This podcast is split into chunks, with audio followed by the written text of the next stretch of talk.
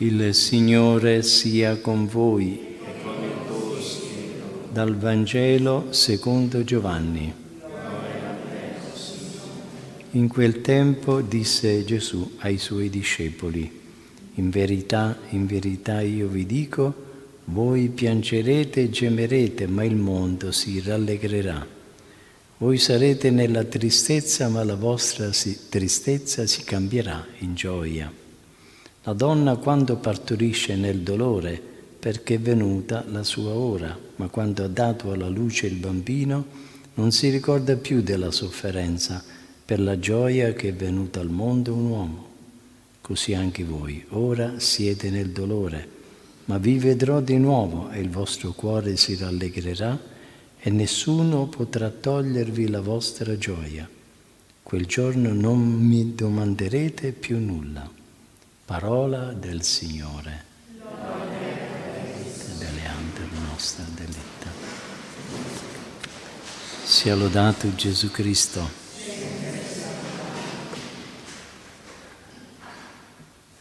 Il Vangelo odierno si apre con una consolante promessa di Gesù ai suoi discepoli.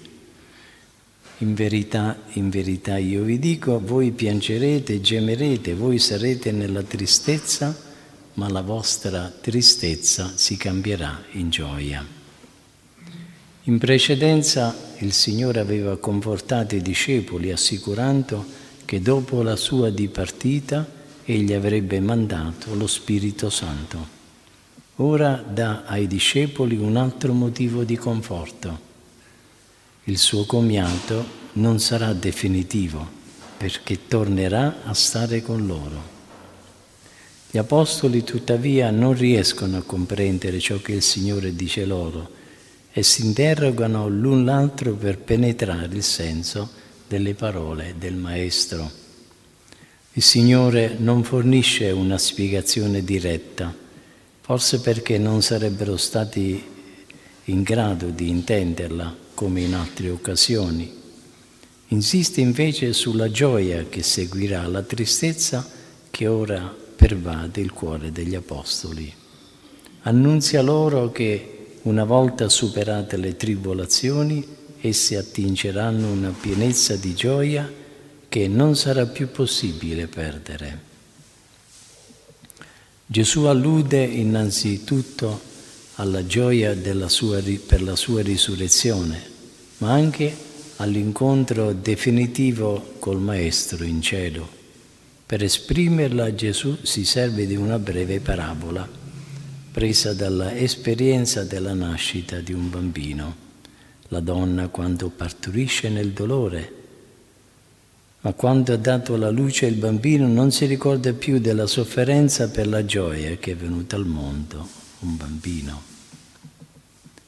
L'immagine della donna che partorisce ha le sue radici nell'Antico Testamento, ove è usata dai profeti per esprimere la nascita del nuovo popolo messianico, ma anche per ricordare al popolo ebreo la venuta del Signore alla fine dei tempi.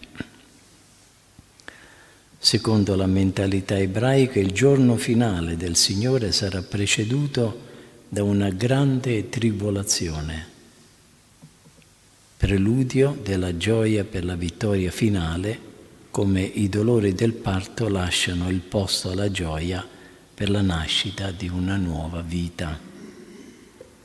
La tristezza degli apostoli avrà un duplice motivo: la partenza di Gesù e le tribolazioni che ha loro predetto.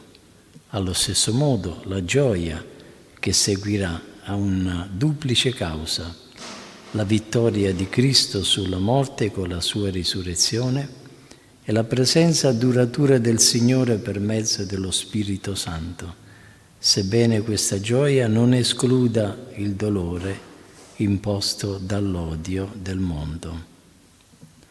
Fu proprio questa la situazione in cui si trovò l'Apostolo Paolo, che si affaticava al servizio del Vangelo.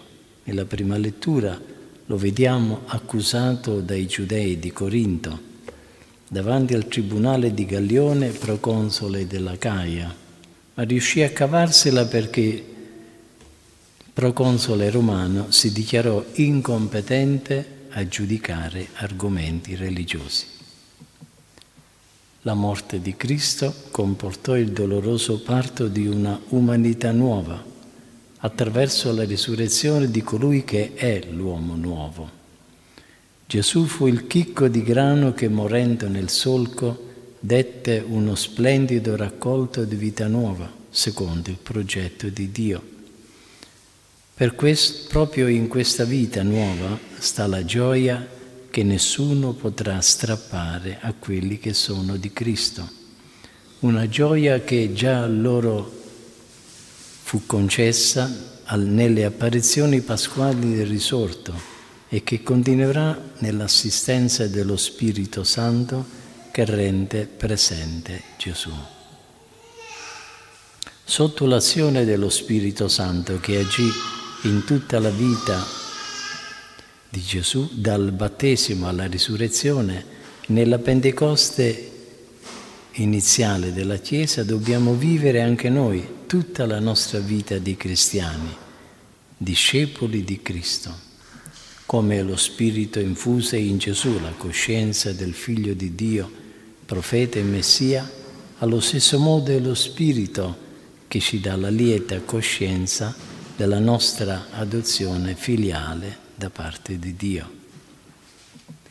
C'è un sacramento che è il punto di partenza e l'inizio di tutta la nostra esistenza di cristiani, il battesimo nell'acqua e nello Spirito.